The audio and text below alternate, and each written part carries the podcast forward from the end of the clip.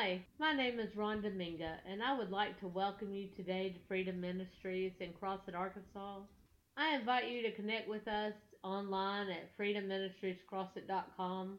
Now let's take the time to pray before we tune in to today's message. Lord, I lift you up and I just pray that you draw us by your Spirit. I pray that you show us your word. You give us great and mighty revelations of who you are and how you want to move in and through us. Lord, be with these people as they tune in now. In Jesus' name we pray. Amen. Isaiah 45 5 says, I am the Lord, there is none else. There is no God beside me. He said that way back then, and he's saying it right now. It was said in prayer, and he's saying it to his people right now. There is no other God. There is no other God. He won't allow it. It's my He says, I am the only one you can trust.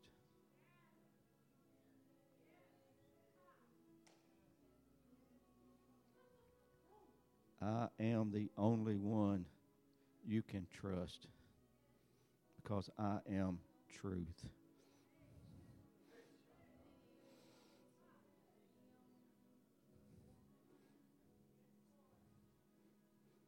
So when you're going through something, the first place to go, the first place to go is to God because he will only speak the truth. He will only speak the truth. Hallelujah. Hmm.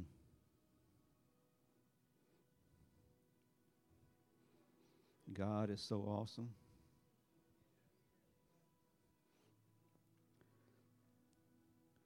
Dana and I got the privilege to go on take a vacation trip with Pastor Tim and Apostle Angie about a week ago.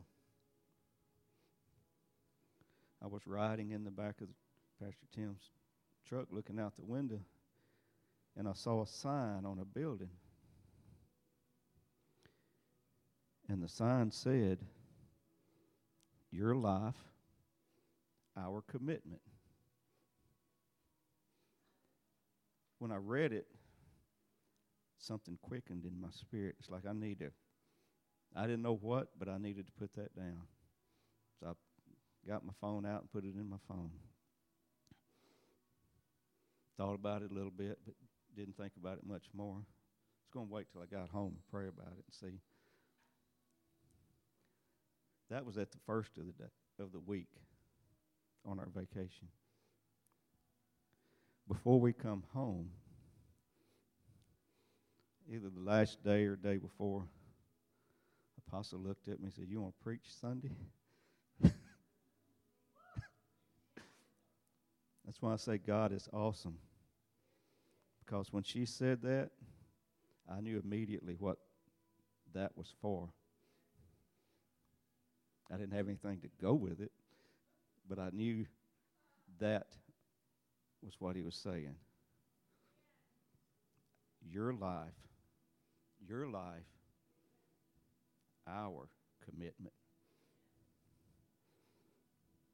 Hallelujah.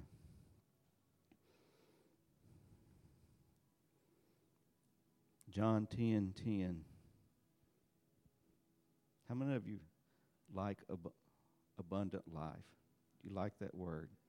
You like the sound of it? Okay. Good.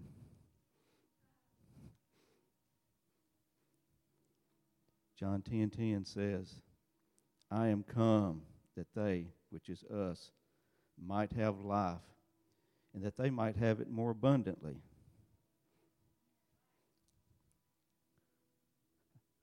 I'll give you a definition of abundant life. My definition. It's having a relationship with God to the point that we know He will take care of us. That's abundant life. Let's look at 2 Corinthians 2.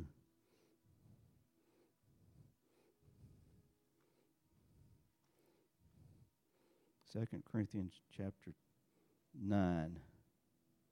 I said two, but it's chapter nine. Chapter nine, verse eight. It says, And God is able to make all grace abound toward you, that ye always having all sufficiency in all things. So as we do the work of God, He supplies everything we need. That is abundant life.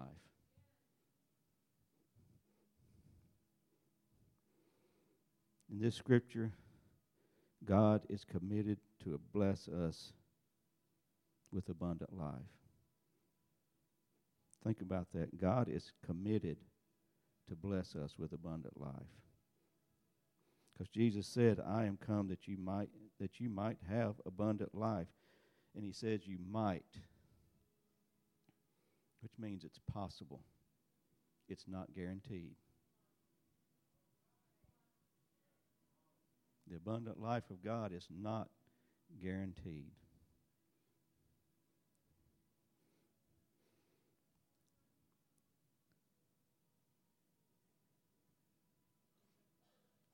Exactly. But see, the gap between us and abundant life is not on God's end because He is committed. He sent Jesus to give us abundant life. He did his part. The gap is on our part. Hallelujah. Isaiah 55. I mean, Isaiah 50, verse 7.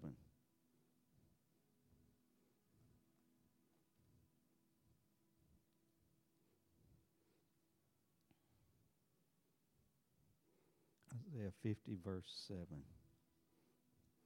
This scripture tells us how to have abundant life. This first part says, For the Lord God will help me. He's going to help us have abundant life. Then it says, Therefore shall I not be confounded. Therefore have I set my face like a flint and I know that I shall not be ashamed. Okay, I've looked up some of these words and we're going to go through it. It says, For the Lord God will help me. In other words, He's going to help us to have abundant life. Says, Therefore shall I not be confused. For have, therefore have I. See, this is our part. I set. You look up the word set, it means committed. I have committed my face or my turn or to turn. In other words, if you're going this way and you're committed to God, you're going to have to do this. You're going to have to turn from something. You're going to, yes, as Minister Andy said, we're going to have to consciously turn from something. And it also means battle, which means it's not going to be easy. Because what you're going to have to turn from is something that's got a hold of you. Hmm. I'm going to turn my face, turn like a flint, which means hard, which means you Uh oh.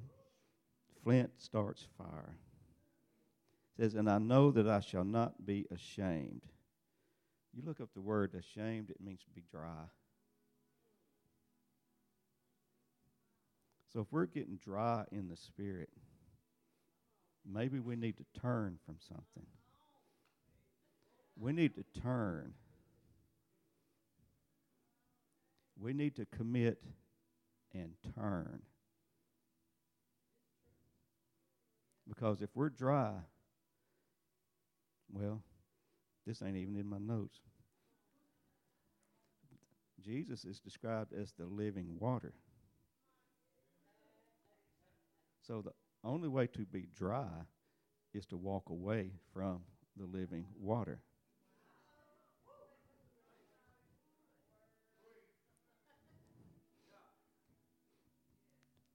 So if we're feeling dry, we need to turn. We need to find out what we need to turn from. So this scripture actually means Isaiah is I have committed to battle hard for abundant life. The devil does not want you to have abundant life. He's going to do everything he can. He's going to throw every obstacle he can in front of you to distract you. And they're not always big. We'll see that in just a minute. But the thing is, if we don't battle hard for abundant life, we will walk in confusion. Because that's what it says. I will be confused.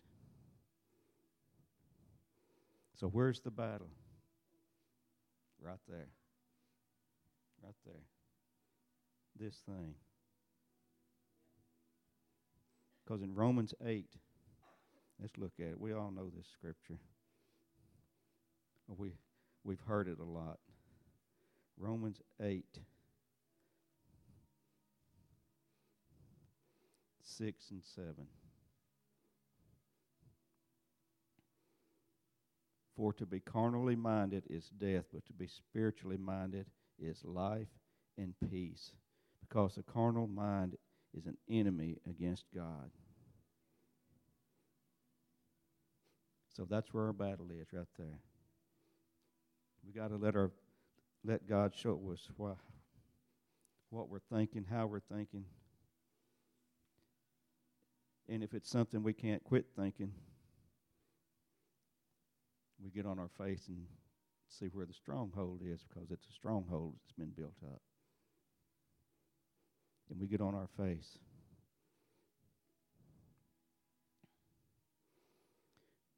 You see, the reason the enemy doesn't want us to be committed to God is because when we're committed to God, then our walk is an attack on Him.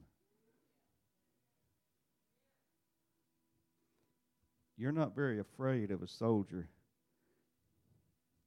that shows up for battle one day and misses four or five, and then he may come back and two weeks down the road. You're not very worried about that soldier. You're worried about the one that shows up at your door every single day. That's the one that you got that the enemy is worried about.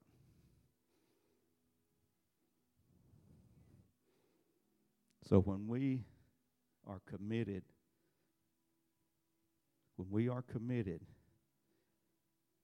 in our walk with God, it is a battle against Him. God spoke this to me here probably a year or two. I don't know. I lose track of time. He said, aggressively pursue God for life, for life. And what he actually said was aggressively pursue God to have abundant life for the rest of my life. And that's what he's saying to you. We aggressively pursue God to have his abundant life, and we do it the rest of our life.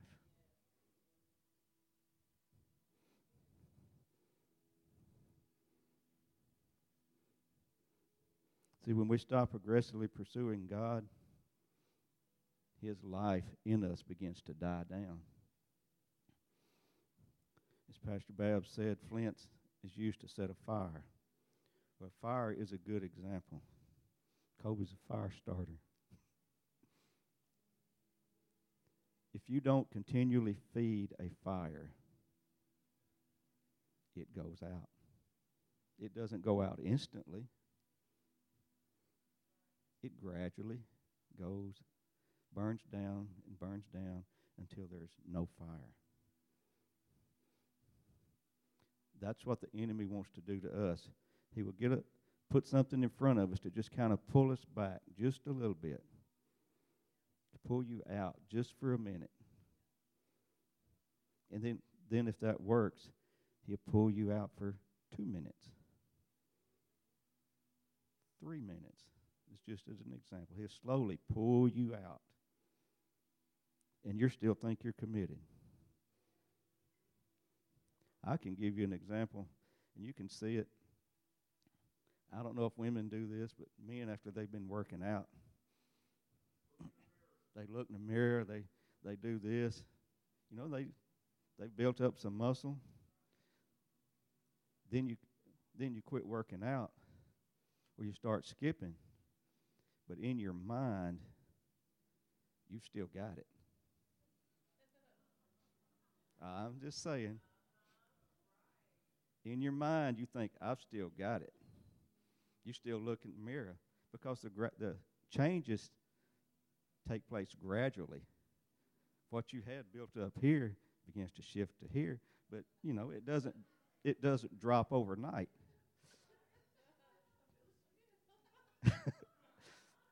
you understand? But you're still looking in the mirror, flexing, thinking you still got it.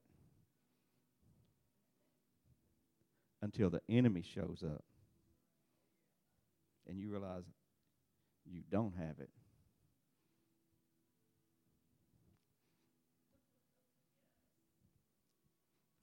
I don't know if women do that kind of stuff or not, but I know men do.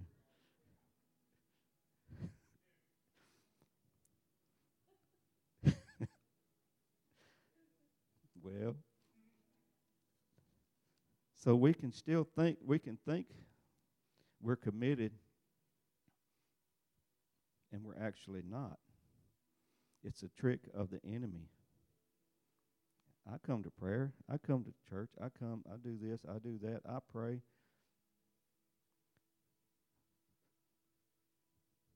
Sometimes we need to do what Pastor Tim taught in his class. We need to take make a list of how many times we pray a week how many times we read the Word a week, we would probably be, I would be surprised at my own self. I know that I would. So I'm afraid to make a list. I might need to step up my game a little bit before I make a list. But the reality is, if we're not committed, the enemy will pull us back slowly. Slowly. See, our, our pursuit of God has to be bigger. This is what he said here a while back to me. Has to be bigger and more important to us than anything that stops us. In other words, our pursuit of God's got to be first. It's got to be first. Does God care if you go to Walmart? Does He care if you go fishing? Does He? No, He does not. All He wants is to be first. Philippians 3. Let's go there. Philippians chapter 3, starting verse 7.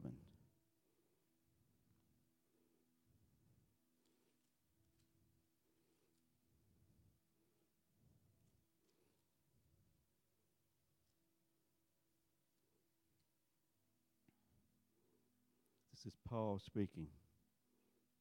You know, Paul wrote, I say, two thirds of the New Testament. I would think if you write two thirds of the New Testament, you're pursuing God, you're pretty well committed. But he went on to say, starting in verse 7, but what things were gained to me, those I counted loss for Christ. Yea, doubtless I count all things but loss for the excellency of the knowledge of Christ Jesus my Lord, for whom I have suffered the loss of all things, and do count them but dung, that I may win Christ. Paul was a very educated man, but he laid all of that education down because his education contradicted what the Word said. So he laid that down to get this. He laid down everything. And in verse one, 14, it says, I press toward the mark for the prize of the high calling of God in Christ Jesus. In other words, I pursue God. I pursue. We'll go back to go back to working out a little bit. If you've done any weightlifting at all or watched anybody, you know that you'll start out not lifting a whole lot. But if you're going to increase,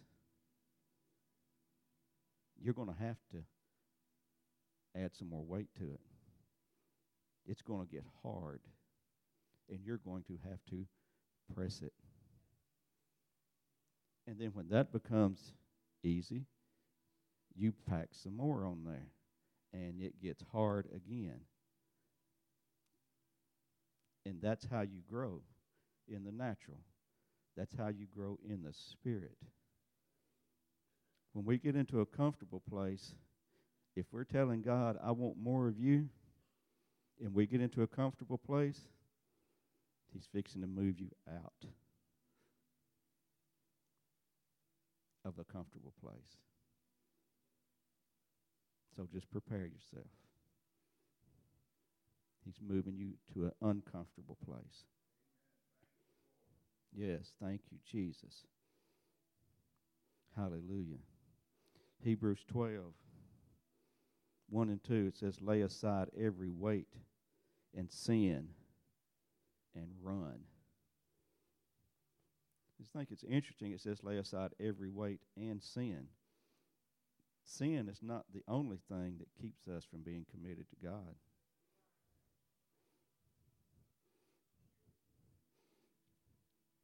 little things.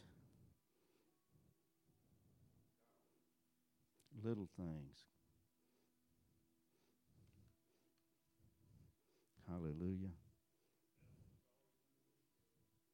Exactly. Exactly.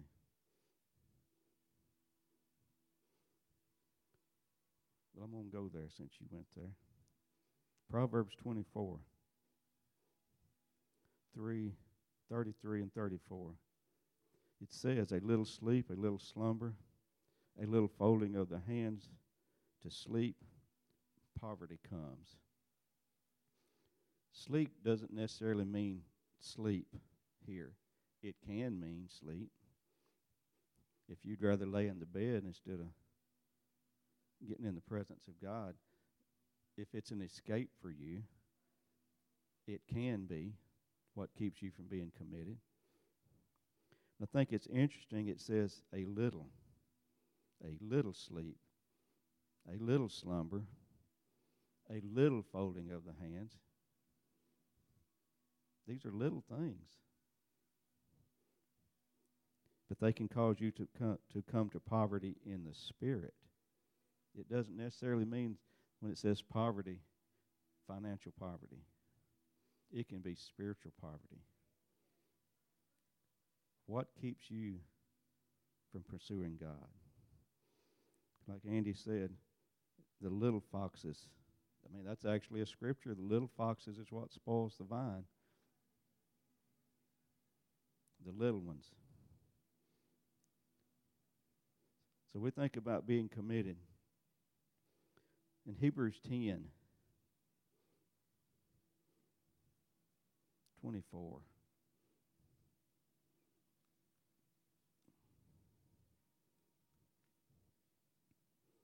Hebrews chapter 10, starting in verse 24.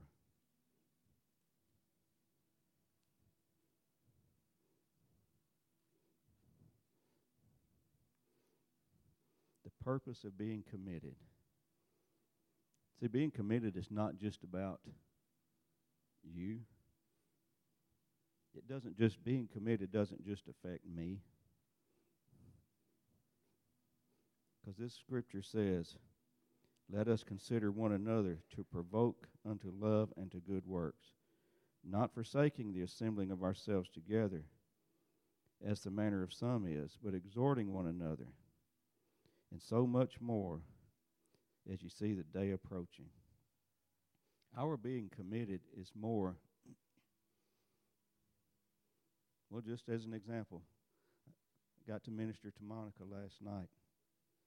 What if I had, uh, I'm to lay at home today. I'm to prop my feet up on the couch.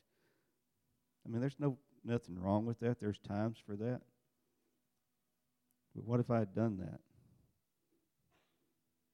I'm, God would have met her needs, but I wouldn't have been a part of it. I would have missed out. So being committed is more than just for me.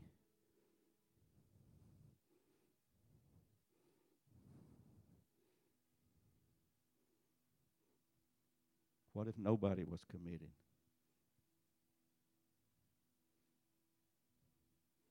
I'm going to say, ask another question.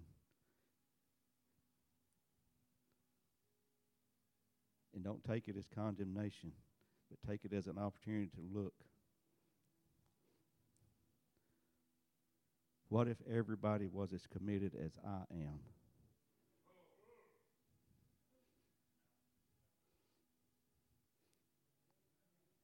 We've all got some room there. Dr. Morris Cerullo ministered around the world. I think there was some commitment there to attain to.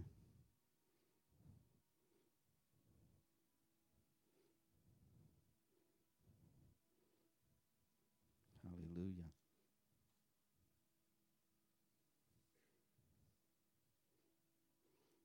I said this a while ago being committed will require us to step out of our comfort zone. God's going to require us to do something different. He's going to require us to step into a new area, a new arena. Something different He's going to call upon us to do. And it's not going to be a big thing, it's just going to be a step.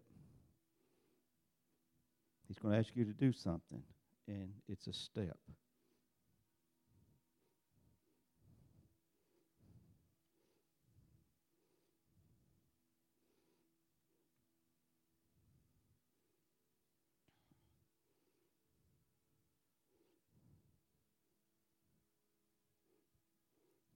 So, who or what are we committed to? Because we're all committed to something. So that's the question. Who are we committed to, or what are we committed to? Because I said this here a while back, I think it was when I was teaching on Facebook. Uh, the devil owns the fence.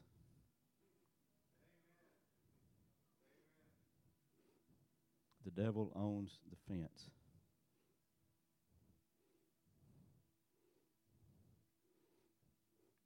If you just take a look out as to what's going on in the world, you realize that the devil, he's not hiding anymore. He is not hiding. And he's not playing. So it's time.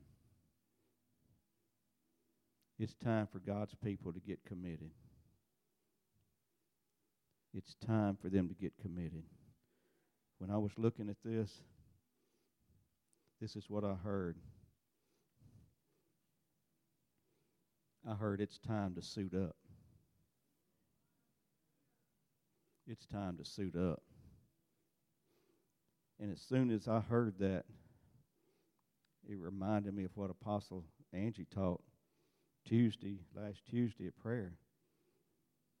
She said, armor up. Put your armor on. It's time to put your armor on. God just does things. As soon as he reminded me of what Apostle Angie said, and I wrote it down, then he reminded me of what Pastor Babs has been saying more than once. And you need to really get this. if you're a casual Christian, you will become a casualty. Because the devil's not playing. So it's time to put on the armor of God. It's time to get committed. It's time to quit playing. Or you will find yourself a casualty. The thing is, you can be a casualty and not even know it.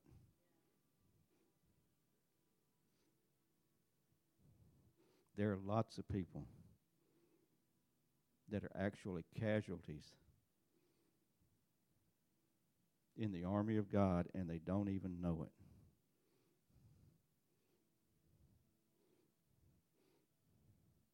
Here's another hard question. Because I know we'll say, well, I am committed. I am. I am committed. That's what people will say. I'm committed. Mark 16, 16 through 18 says, Signs shall follow them that believe. Do signs and wonders follow us?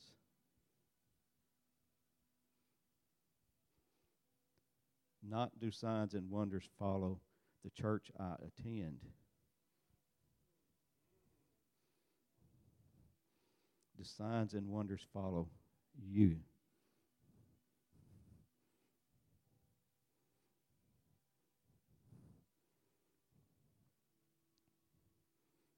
Do signs and wonders follow you? It takes commitment, pursuing God with everything in you for signs and wonders to follow you. Hallelujah.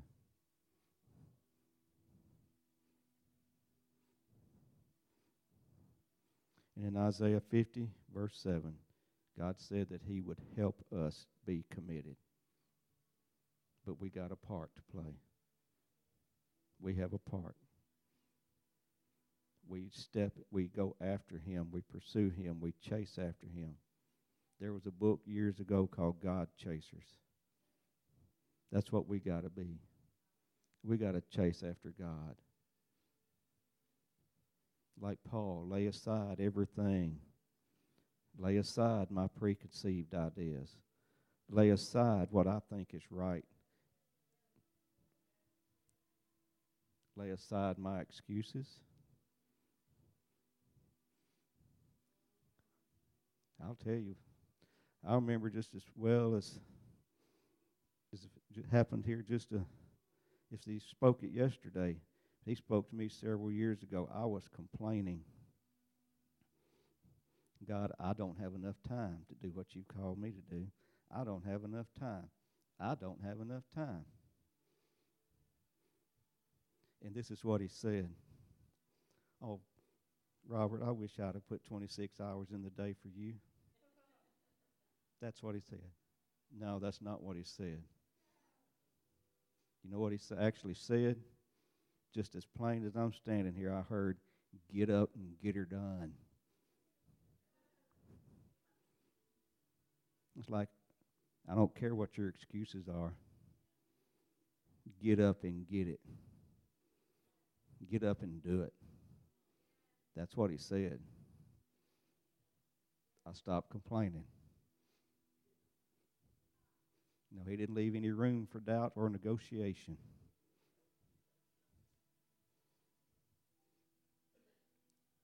So, it's time for us to get real. It's time to commit. So if you don't know if you don't know Jesus as your Lord and Savior,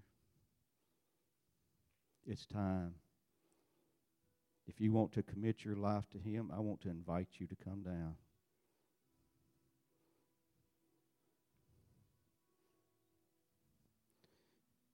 If you want to commit to one more step, to one more level of what God is calling you to do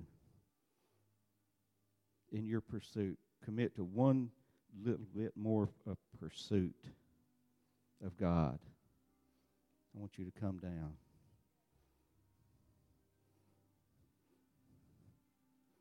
I can't say that I'm committed as much as I should be, but I can release what I have.